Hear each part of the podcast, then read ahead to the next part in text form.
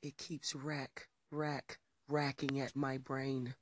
Tap, tap, tapping on emotions I've expelled through and through multiple, multiple times. Again and again, these mirrors keep me in line, keep me realizing that you are not real.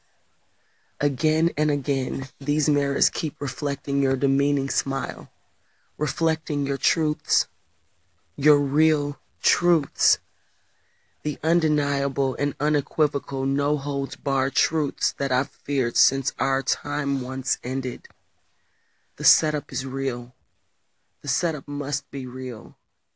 And I, I have officially become the muse for you. I have to get my mind off you.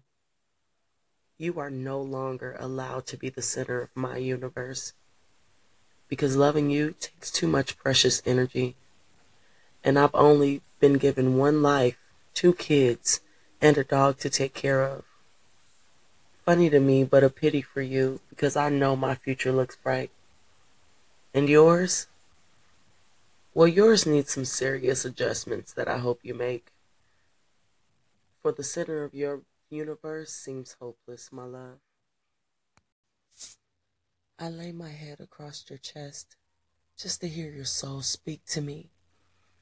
It tells me the hurt you've been through, the loneliness it's felt recently, the guilt it's caused itself, the wound that is self inflicted.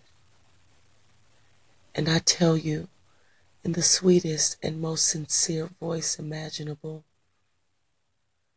I no longer give a fuck, love.